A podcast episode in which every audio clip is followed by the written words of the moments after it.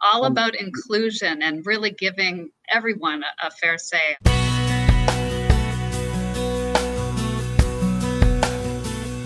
Welcome to the Today Show. This is our flagship show. I am Unstoppable Tracy. I am Zach Damon. It is a pleasure to be here. I am excited. What is up? We have a great show today. Jay Stoyan here for the Disability Channel, the world's only inclusive channel for and by persons with disabilities. Get ready to be inspired, everyone. We have people watching from all over the world, but also all over Ontario. We also take a concerted attention in the veterans community. In moments of stress and trauma, we can get a hold of ourselves. To help make a difference for people with disabilities, to show people how to love themselves or their disability. I appreciate it. I appreciate you guys having me, giving this platform for myself and other people with disabilities. Thank you so much, folks, for joining us for this episode of the Disability Channel of Detroit.